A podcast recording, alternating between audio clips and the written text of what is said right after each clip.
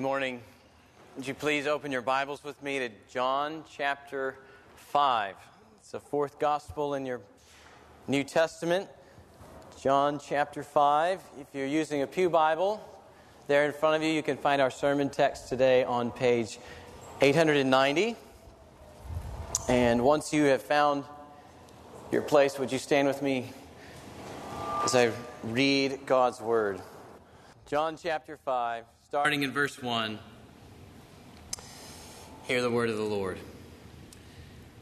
After this, there was a feast of the Jews, and Jesus went up to Jerusalem. Now, there is in Jerusalem by the sheep gate a pool in Aramaic called Bethesda, which has five roofed colonnades. In these lay a multitude of invalids, blind, lame, and paralyzed. One man was there who had been an invalid for 38 years. When Jesus saw him lying there and knew that he had already been there a long time, he said to him, Do you want to be healed? The sick man answered him, Sir, I have no one to put me into the pool when the water is stirred up, and while I'm going, another steps down before me. Jesus said to him, Get up, take up your bed, and walk. And at once the man was healed, and he took up his bed and walked. Now that day was the Sabbath. So the Jews said to the man who had been healed, It is the Sabbath, and it is not lawful for you to take up your bed. And he answered them, The man who healed me, that man said to me, Take up your bed and walk. They asked him, Who is the man who said to you, Take up your bed and walk? Now, the man who had been healed did not know who it was, for Jesus had withdrawn as there was a crowd in the place. Afterward, Jesus found him in the temple and said to him, See, you are well. Sin no more, that nothing worse may happen to you. The man went away and told the Jews that it was Jesus who had healed him. And this was why the Jews were persecuting Jesus, because he was doing these things on the Sabbath. But Jesus answered them, My Father is working until now, and I am working. This was why the Jews were seeking all the more to kill him, because not only was he breaking the Sabbath, but he was even calling God his own Father making himself equal with God. Let's pray together. Father in heaven, we are grateful for this word of promise that we see in this text. We are all sick and sinful people, and we need a rest from these things. And I pray that you would help everyone in this room and me to find our ultimate rest in Jesus Christ, who is bringing a day of rest unlike anything we can ever dream. I pray that you would strengthen our faith with these words this morning as we look at this encounter with Jesus. In his name we pray. Amen. You may be seated. The Gospel of John is full of personal encounters with Jesus Christ. To this point in the story, Jesus has encountered the prophet, John the Baptist, who announces that Jesus is God's anointed son. Jesus then encounters a small group of friends who, after hanging out with Jesus for a few days, can't help but think, surely this is our long awaited King and promised Messiah. His words are too good, his deeds are too powerful, and his knowledge is too great for him to be anyone less. A bit later, Jesus encounters a Jewish ruler named Nicodemus who believes Jesus must come from God, but he's still a bit skeptical of some of Jesus' teachings on the kingdom of God and how one obtains eternal life. Of course, we as readers are looking into the conversation with Nicodemus and saying, It's him. He's the one that provides eternal life. Look to him, Nicodemus, open your eyes. Jesus then encounters an adulterous woman from Samaria who's a lot like us. Jesus exposes her true need for eternal life and reveals himself to her to be the Messiah, which then results in a spiritual awakening, eh, awakening not only in her own heart, but also in all of the townspeople's hearts back home. And then the last encounter we saw is that between Jesus and an official whose son was on the brink of death, and Jesus both heals the son and gives eternal life to the official's entire household. What all of these encounters with Jesus have in common is that more and more and more they show us who Jesus is. When we read of the disciples and Nicodemus and the Samaritan woman and the official encountering Jesus, we encounter Jesus in the scriptures and have our eyes open to who he really is. Each of the encounters with Jesus that John includes in his gospel reveals to us something further of who Jesus is, something more of what he provides, how he is working, and, how, and why we desperately need him. This shouldn't surprise us, considering how John introduced the gospel. In chapter 1, verse 14, that the Word became flesh and dwelt among us. He dwelt among fishermen like Peter and devout Israelites like Nathanael and Jewish rulers like Nicodemus and a lonely adulterous woman of Samaria and a daddy working in high places with a sick son. He dwelt among us. And we have seen his glory Glory as of the only Son from the Father, full of grace and truth. John includes so many real, historical, personal encounters with Jesus because he wants us to see the glory of the only Son from the Father. Because when we see the glory of Jesus Christ and embrace him as the only Son from the Father, we will gain eternal life. That's the invitation I'm extending to all of you this morning to come with me into this text and see the glory of Jesus Christ once again. What is it about the glory of Jesus that John wants us to see and believe through this next encounter with Jesus? Not only an encounter with a lame man who can't heal himself, but also in an encounter, a, a fairly heated encounter with the Jews. What is it about Jesus Jesus' encounter with this man and the Jews that when we look at it, what, what is it that we gain about and learn about Jesus? At least one thing John wants us to see is that Jesus is our eternal rest from sickness and sin. Jesus is our eternal rest from sickness and sin. Let's walk through the story together. Jesus was last seen in Galilee, and he comes up to Jerusalem to attend a feast of the Jews. And there is by the sheep gate a fairly popular pool of water. And a multitude of invalids, like those who were blind and lame and paralyzed, it says, a bunch of suffering people would regularly come and lay next to this pool under the covered walkways. Now, the text doesn't tell us how this pool of water actually worked for them. There are some manuscript traditions that say an angel would stir up the water and the first person in the water after the stirring would be healed. But none of these traditions appear in the earliest and best manuscripts of our New Testament, and that's why they're relegated to a footnote in your English translations or put in parentheses. So the scripture text itself doesn't tell us how this pool of water actually worked.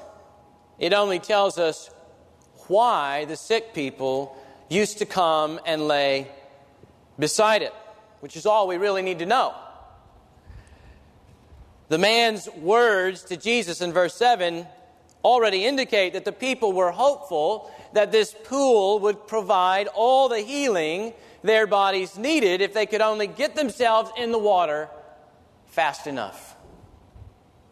So all these folks are laying beside the pool, trusting some, super, some superstitious possibility that the pool might heal them. And Jesus comes to one man in particular who had been an invalid for 38 years, verse 5 says.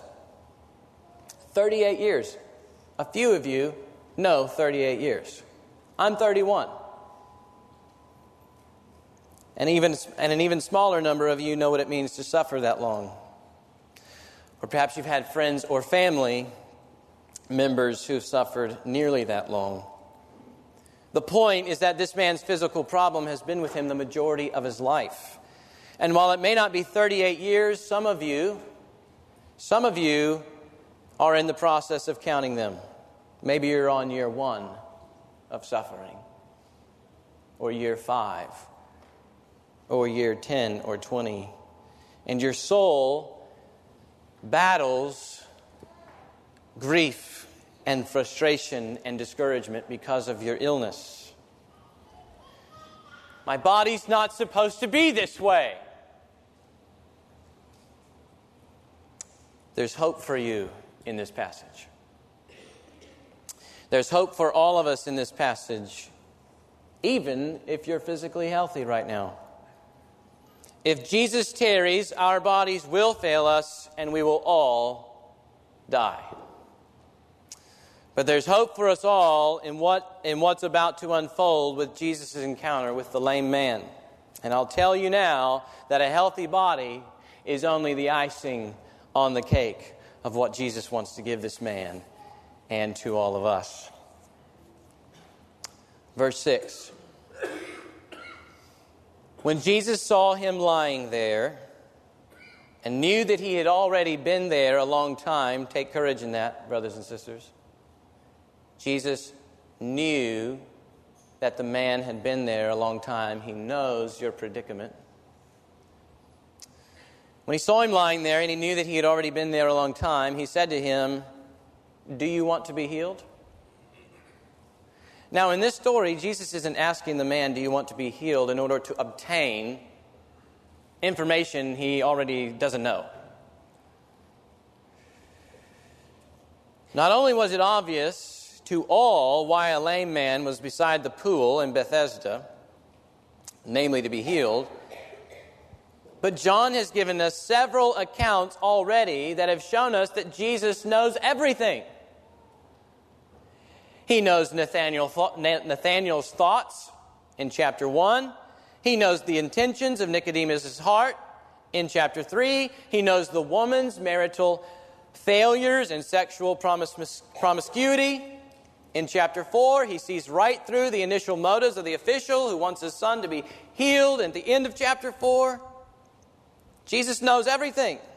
So Jesus isn't asking the question to gain information from the man that he didn't know. Jesus is asking the man, Do you want to be healed? as an offer beyond the man's wildest dreams. This is the Son of God asking him, Do you want to be healed? The Son of God, who was in the beginning with God, and through whom all things were made, and without him was not anything made that was made. In him was life, and the life was the light of men. Do you want to be healed? Jesus says. As the source of all life and existence, Jesus has infinite resources and power about which this man knows nothing at all. And in his great mercy, Jesus extends himself and his healing power to the man. Do you want to be healed? But the man doesn't buy it because he doesn't know who Jesus really is. Instead, he defaults to where we all usually do on one occasion, on one occasion or another. That is, to limiting God's ability and power to possibilities only we can see or conjure up. That's our default. Limiting God's ability and power to possibilities only we can see or conjure up. So the man responds in verse 7 Sir, I have no one to put me in the pool put me into the pool when the water is stirred up, and while I'm going, another steps down before me. So let me tell you, man who I don't know, but it just offered me a new life, let me tell you how this is. Obviously, my religious assumptions about this water are true, and therefore God is limited to work only in the way that I dream up He can. Moreover, my physical conditions do not make me very speedy. My legs have been this way for 38 years, and they make me kind of slow. On top of that, the present circumstances indicate that there are a bunch of selfish people in the world jumping in the pool before me, and I can't get in. Thank you for your question, Jesus, but healing is out of the picture. What's Jesus' response? Get up, take up your bed, and walk. And verse 9 says, And at once the man was healed, and he took up his bed and walked. Just like the waters, the jars of water in Cana could not truly purify the people, chapter 2. Just like the body of water in a mother's womb could never achieve the new birth, chapter 3. Just like the well of water in Samaria could never truly satisfy the soul for eternal life, chapter 4, so also this pool of water in Jerusalem could never truly heal the body like Jesus heals. 38 years of being an invalid, not even having enough street, strength to scoot over to the edge of the pool healed with one word from the voice of the Son of God. We are foolish, brothers and sisters, when we doubt the power of Jesus' word. When we live where this man is living, spiraling downward into despair and hopelessness as we preach to ourselves false religion and limit God's power with present circumstances and blame everybody else for our present condition. Even if God, in His sovereign and wise and good plan, chooses not to heal us physically in this life, there were a lot of people beside this pool. Jesus chose this man. He didn't heal everybody.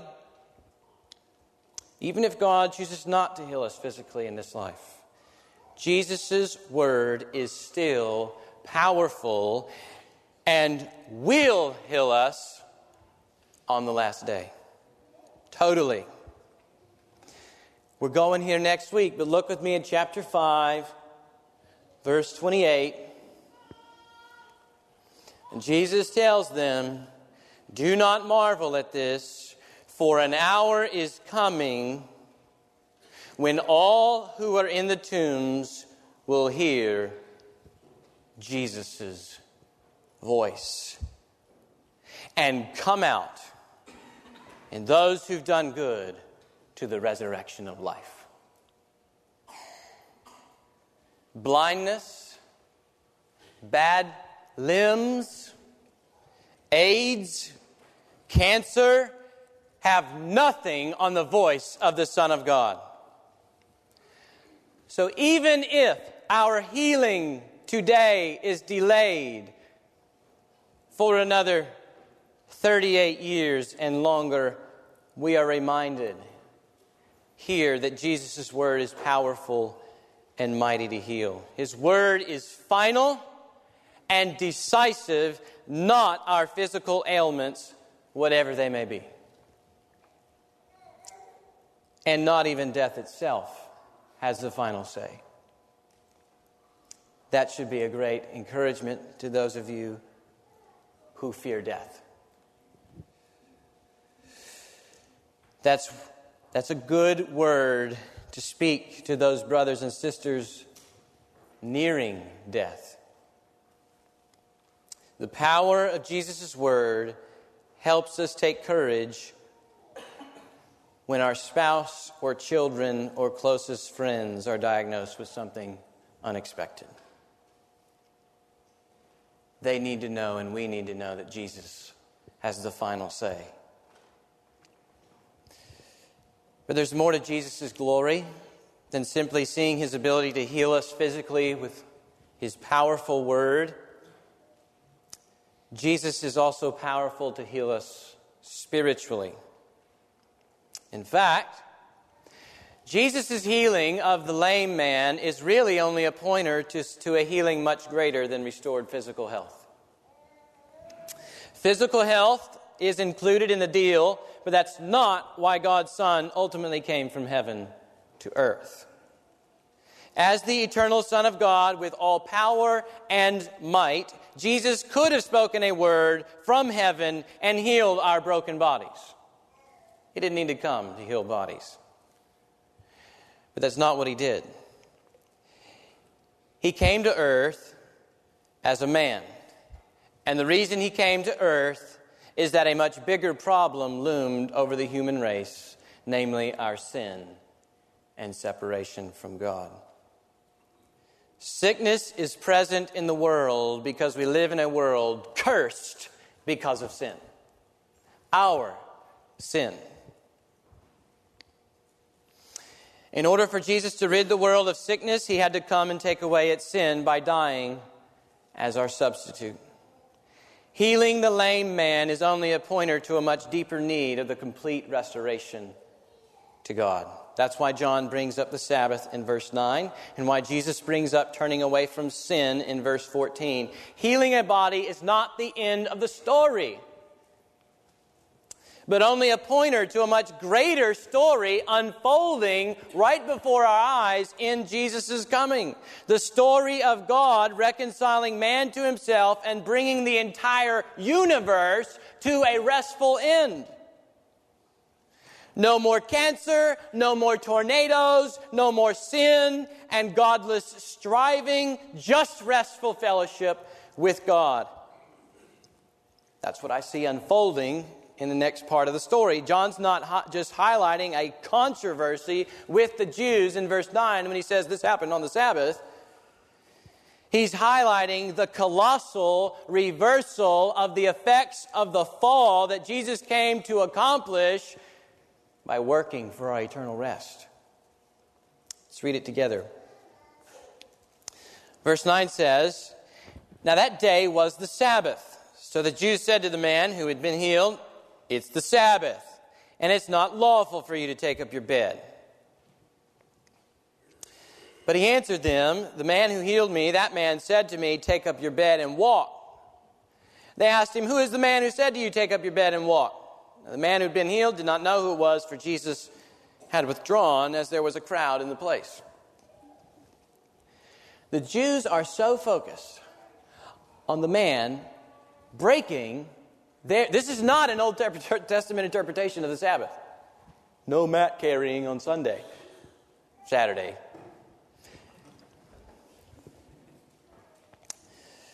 The Jews are so focused on the man breaking their interpretation of Sabbath law that they totally miss what the Sabbath has always pointed to in God's saving purposes. The commandment in Exodus 20 to keep the Sabbath day holy by resting from daily labors was never an end in itself. It was always built on God's original, let's go this way in the storyline, original creation goal. The goal of rest, which means that it taught God's covenant people, Israel, it taught the people to long for a day when the brokenness and strife and hostility of a present sinful world would be lifted and again restored to its original rest, the seventh day of creation. Jot some of these verses down so you can go read them later. Genesis 2, Exodus 20, Genesis 2, Exodus 20, Deuteronomy 5, 15, Psalm 95, verses 7 to 11, and then Hebrews chapter 3, beginning in verse 7, all the way to chapter 4, verse 10. Hebrews chapter 3, verse 7, all the way to chapter 4, verse 10. The writer of Hebrews is basically taking that Genesis, Deuteronomy, all the way through Joshua, the Psalms, and into the New Testament coming with Jesus, and summing them all up and telling you what Sabbath's about. And all of those texts teach that God's purposes in redemption were modeled after his purposes in creation. Just as the goal and fulfillment of the six days of creation was rest, so also the goal and fulfillment of redemption in Christ is rest. Not in the sense of inactivity, like the Pharisees were so concerned about. Why are you carrying around your mat? But in the sense of living in harmony with God, as it was in the garden restful, peaceful, fruitful fellowship with God has always been the goal of redemption because that was always God's goal in creation. So, for example, the goal of the Exodus redemption was rest in the promised land, like you sung about a while ago, away from all their toilsome existence in Egypt. But the writer of Hebrews says that even that rest wasn't the end. For if Joshua had given them rest in the promised land, God would not have spoken of another day later on, which he says happens in Psalm 95 by David. All of this rest talk surrounding the Sabbath foreshadowed a day when God would deliver his people from their sins and deliver his creation from all its groanings like blindness, paralyzation, cancer, not working legs. And how would this happen? By sending his son into the world to die for sinners, remove their curse, rise from the dead, gather a multitude from all nations, and ensure their final entrance into the peaceful presence of God in the new heavens and the new earth which Revelation says will be a day when God wipes away every tear from our eyes, and death shall be no, more. Neither shall there be mourning, nor crying, nor pain any more. That's the story Jesus is stepping into when he heals the man. When Jesus intentionally heals this lame man in Jerusalem on the Sabbath, Jesus doesn't do things willy nilly, He did it on purpose. I'm going to heal this man on the Sabbath, and I'm going to teach him about it.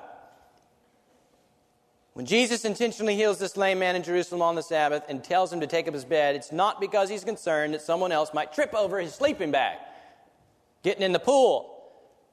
He told him to carry his mat as a testimony to the Jews that God's Son had arrived to bring the day of rest with God, anticipated in the Sabbath.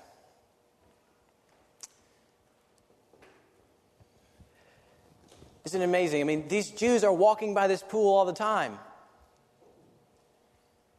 They see the man laying on his mat, they see the man laying on his bed. Now he's carrying his bed. And they totally overlook the point. Why are you carrying your bed? Why is he carrying a bed to begin with? The bed was carrying him for 38 years. Telling the man to carry his bed was not a contradiction to the Sabbath, nor was it an attempt to undermine the Sabbath. It was a sign that Jesus was here to fulfill the Sabbath by restoring our fellowship with God. Whether sickness or the sin causing the sickness, Jesus came to take it all away. But the Jews totally missed the point of the miraculous healing. And so does the man. That's why we find that's why Jesus goes and finds the man again in verse 7 verse 14 and says, See, you are well, sin no more, that nothing worse may happen to you. Jesus is not only concerned about healing our bodies, but about restoring our relationship with God. Jesus wants the man to have stronger legs, but that's not all he wants the man to have. He wants the man to have a heart that runs after God. Not after sin, but after God.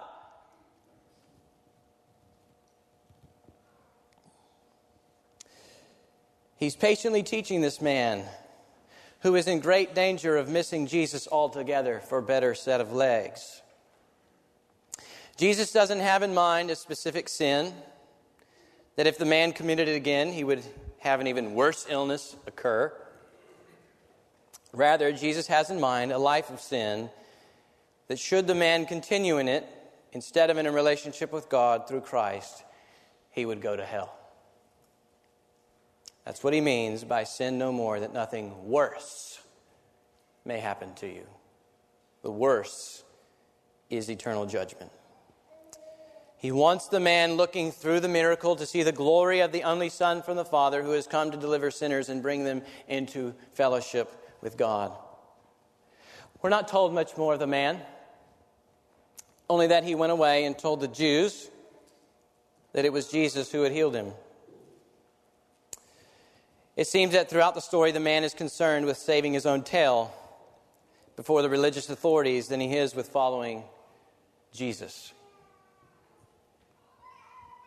His response of reporting Jesus to the Jews is actually very different from what we'll see in chapter 9 when we come to Jesus healing the blind man. You actually have very, very similar accounts here with Jesus healing this lame man and Jesus healing the blind man. You go home and read chapter 5 and chapter 9, and you watch the events that happen and, and look at the response of the man born blind who defends Jesus for healing him. And look at this man. You can see this. This man, this lame man's response is very different from the blind man's response. This man sides with the Jews. The blind man who was healed says, Lord, I believe. And he falls down and worships Jesus. The blind man of chapter 9 looks through the miracle and sees Jesus' glory. This man misses Jesus for the praise of men. What about you? Do you see that your only hope in life is Jesus Christ? Do you see that the only one who can bring rest to your weary soul is Jesus? Whatever sins you've dappled with lying, theft, homosexuality, pornography, blasphemy, discontentment, unthankfulness, pride, selfishness Whatever brokenness you know broken marriage, broken home, broken friendships, broken spiritual life, broken emotions whatever satanic tyrants crush your spirit day in and day out, do you see that Jesus has come for your rescue and your eternal rest? He has come to give you eternal rest from all your rebellious strivings that you might know the peace of eternal life with God. And not that you might know such rest just somewhere out there in eternity, but that you might know what rest, you might know that rest today by faith in Jesus Christ. As the Holy Spirit says to everyone in this room, today, if you hear his voice, do not harden your hearts as others have done. Do not go on sinning, but turn to the Lord Jesus and trust in him while the promise of rest still stands before the judgment day. He came to bring you eternal rest from sickness and sin. He died to remove every obstacle between you and that rest, and he rose from the dead to forever guarantee you that rest. The Jews were persecuting Jesus because he was doing these things on the Sabbath. But John has written these things that you might believe in Jesus, and by believing, you might have life in his name. If the man in our story misses who Jesus truly is, he misses everything. And the same is true for us. If we miss who Jesus truly is, we miss everything and go to hell. But God didn't inspire this word, and John hasn't written this gospel so that we miss who Jesus truly is. These words exist to reveal Jesus to us that we might enjoy him for who he truly is. These words exist to reveal Jesus to us that we might enjoy him and his powerful word and enter restful fellowship with God. Already we've seen Jesus's we've, we've seen Jesus's glory and that His Word is powerful to heal us completely. Already we've seen Jesus' glory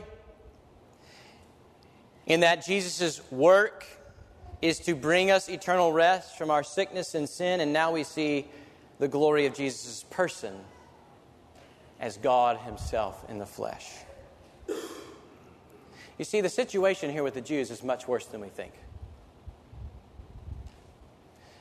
It's not merely that the Jews just had some bad Bible teacher and interpretation and they just overlooked the meaning of the Sabbath. It's not merely that the Jews don't understand the Sabbath, in which they were to enjoy fellowship with God and wait for the day He would bring them final rest. It's much worse. They're blind to seeing God at all, even when He's standing right in front of them, healing people. They don't understand what the Sabbath is about, and they don't understand who Jesus is their own covenant Lord in the flesh. Their own God has come to commune with them in a way that their Sabbath days up to this point have never known, and they reject Him. So, in response to their opposition, Jesus answers by saying, My Father is working until now, and I am working.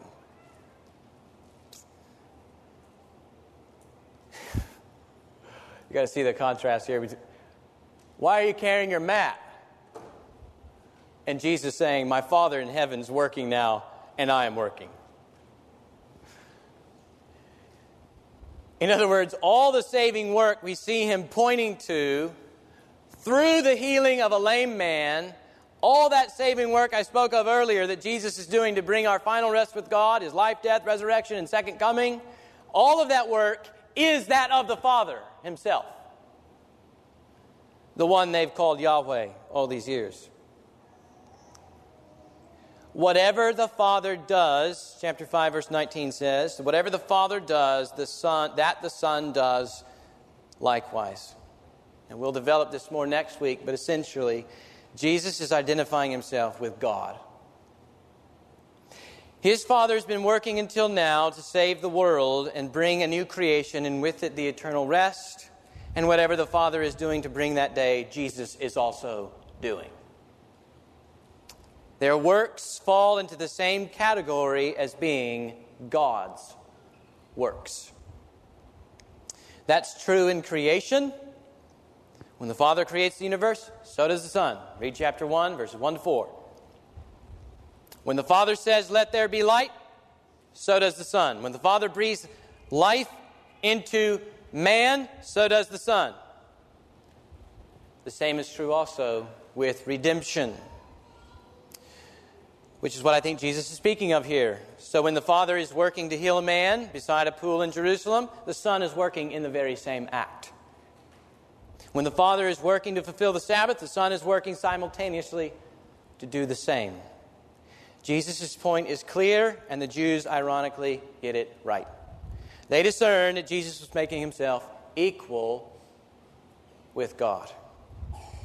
Only it doesn't drive them to worship him and to rejoice in him on the Sabbath, which is what the Sabbath was about. He's equal with God.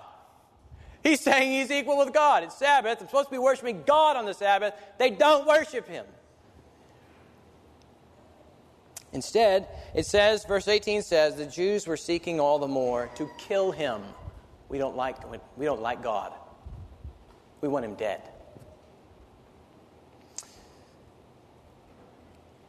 Even when their own covenant Lord tells them who he is, they reject him. As Paul puts it, they suppress the truth. But again, John has it written so that you and I leave suppressing the truth today and miss who Jesus truly is. God Almighty in the flesh. He's not merely a God, like the Mormons and Jehovah Witnesses argue. The context and the entire Bible is clear. Jesus is actually God. He shares the same divine essence with God, his Father, and he has come from heaven to bring eternal rest for your soul. That means you must believe that Jesus is God if you want to experience the eternal rest we've been talking about. If you refuse to believe that Jesus is God, as Jews, Muslims, Mormons, and a host of other religions believe, you will not experience eternal rest. You will experience eternal punishment in hell and a life of endless, meaningless toil until that day comes. If you're wrestling with who Jesus really is, don't leave today without speaking to another Christian in this room. There are many in this room who'd be more than happy to speak to you about it, and I'll be down here with the elders at the front, and you can come talk to us about what you're wrestling with in understanding who Jesus is. And if you're a lady and you feel uncomfortable talking to a man, we'll find a sister that you can talk to about God and what He has done for you through Jesus. So don't leave today without submitting yourself to Jesus as God of the universe. If you already believe Jesus is God, then I just want to take the last few minutes and, and help you to consider daily, even hourly, the assurance and comfort and encouragement you gain when you connect the dots, the dots between Jesus being God and Him coming to give you eternal rest. Just connect these dots for just a minute with a few examples. For Jesus to be God, that means, as my children's catechism question says, my children's catechism question uh, says, What is God? Right? It says God is spirit, infinite, eternal, and unchangeable in his being, wisdom, power, holiness, justice, goodness, and truth. For Jesus to be God, that means that he is infinite, eternal, and unchangeable in his being, wisdom, power, holiness, justice, goodness, and truth. Now, if that's true about Jesus, then think of the endless ways you can be strengthened when you realize that, that He is the one working for your Sabbath rest.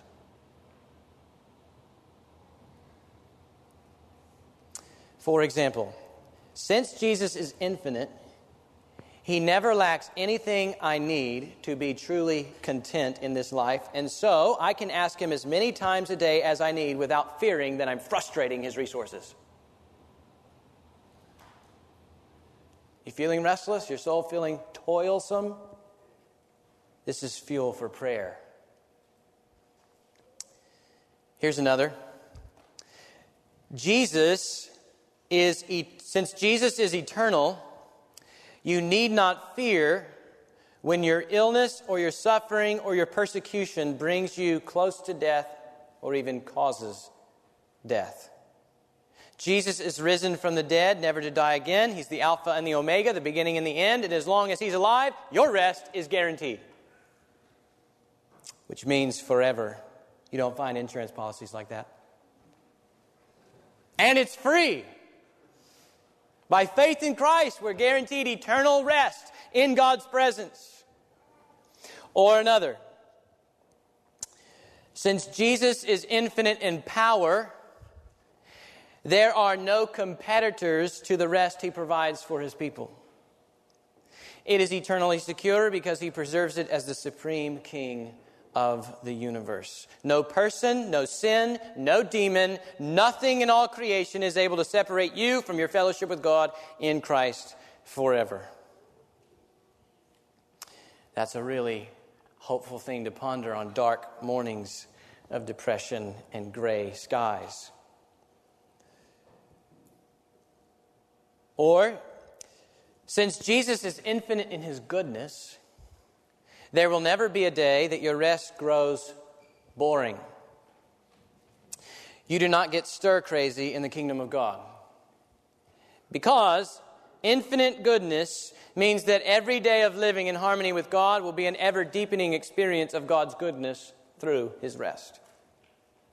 Meditate on that when the pain is too much and let it move you to persevere in faith.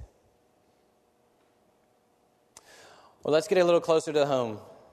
Since Jesus is God, it's the last one.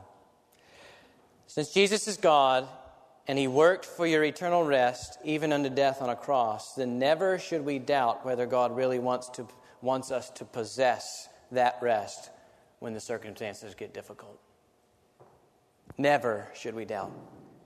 Jesus, if He really cared for me, then my kids wouldn't be acting up all the time. My boss wouldn't be so difficult. My appointments with the doctors would be decreasing, not increasing. And my finances wouldn't be stretched so thin. All of our objections to God's care for us fall flat when we consider that it is God Himself who came down from heaven to win our eternal rest by suffering under eternal wrath in our place. God's love is sure, it is certain for you in the cross in every circumstance. Paul says in Romans 8 that it is in all these things, in the nakedness, famine, sword, death, all it is in all these things, not apart from them, but in all these things, that we overwhelmingly conquer through him who loved us. Jesus' word is powerful. Jesus brings our eternal rest from sickness and sin because Jesus is God Himself, blessed forever. Let's pray. Father in heaven, thank you for your help in these last few minutes. I pray that you would be with us in the remainder of our time and grant that we might sing a new song those who are downcast this morning, even now, would, be, would have their feet set upon a rock, the rock of Jesus Christ, and that you would put a song of praise in their mouth as we sing of resting in you and your grace. In Jesus' name we pray. Amen.